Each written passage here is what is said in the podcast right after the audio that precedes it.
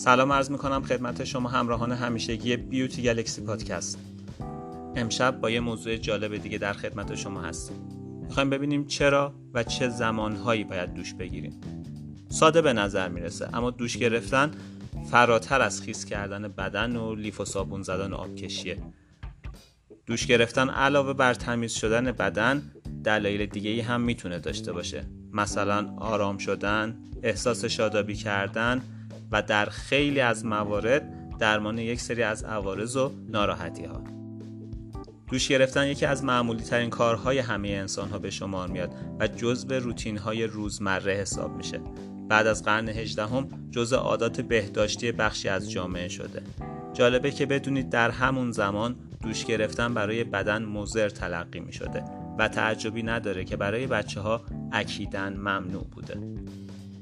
هرچند امروز اکثر آدم ها دوش می‌گیرن ولی عادت های مختلفی در مورد دوش گرفتن وجود داره.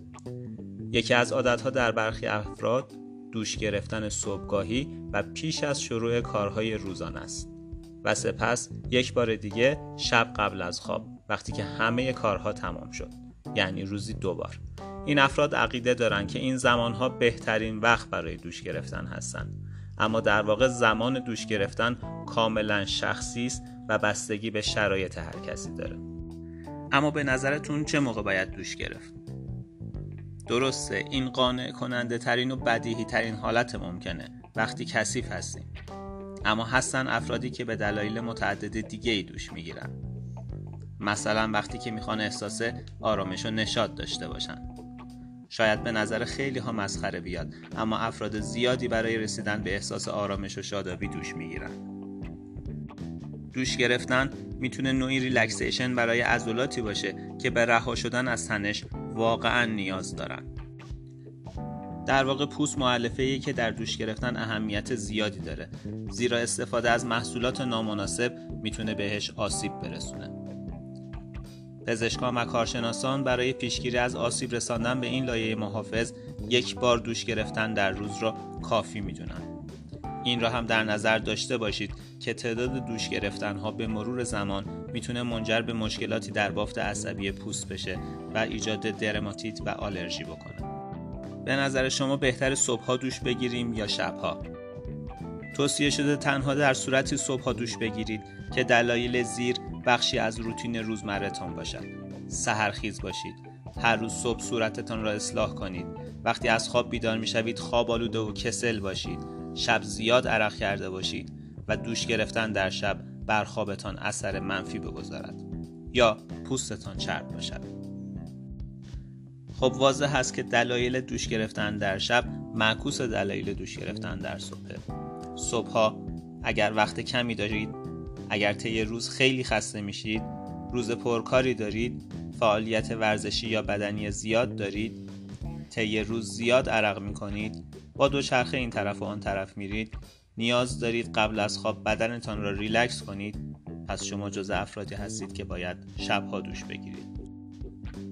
از نکات دیگری که در مورد دوش گرفتن باید رعایت شود انتخاب درجه حرارت مناسب آب است. به هر حال افراد در هیچ زمینه خوب نیست. بهترین آبی که برای بدن توصیه میشه آب ولرم هست. یعنی آبی که نه خیلی گرم باشه نه خیلی سرد. آب خیلی گرم شاید احساس آرامش به شما بده. اما اگر مکررن از اون استفاده کنید پوستتان خشک میشه. چند توصیه دیگه درباره دوش گرفتن. پوستتان را نسابید. نیازی نیست پوستتان را محکم لیف بکشید تا آلودگی ها و چربی ها از سطح اون پاک بشن. با سابیدن پوست اون را در معرض آسیب و خشکی قرار می‌دید. صورتتان را با شوینده مخصوص صورت بشویید. ممکنه پوستتان نسبت به صابون یا شامپویی که به بدنتون می‌زنید حساس باشه. بنابراین بهتره برای شستن صورت از پنها استفاده کنید و از شامپوهای بدن استفاده نکنید. نکته دیگه این که لیفتان را عوض کنید. چه لیف پارچه‌ای و چه لیف اسفنجی باید هر چند وقت یک بار عوض بشن. ضمنا بعد از هر بار دوش گرفتن لیفتان را کاملا خوش کنید. چون باکتری ها می‌تونن در وسایل خیس مرتوب حمام رشد کنند. بعد از دوش گرفتن پوستتان را خوب خوش کنید. حتما از حوله تمیز و نخی برای خوش کردن بدن استفاده کنید. استفاده از حوله های پالتویی حتی بهتر هم هست زیرا بدون اینکه پوستتان را با آن بسابید آب بدن را جذب می‌کنه. به طور کلی دوش گرفتن باید چند دقیقه طول بکشه. دوش گرفتن در عرض 5 تا 10 دقیقه مدت زمان مناسبی برای شستن و آبکشی بدن هست. اگر پوست خشکی دارید حتما بعد از اتمام دوش گرفتن از لوسیون های مرتوب کننده بدن استفاده کنید. تا درودی دیگر بدرود.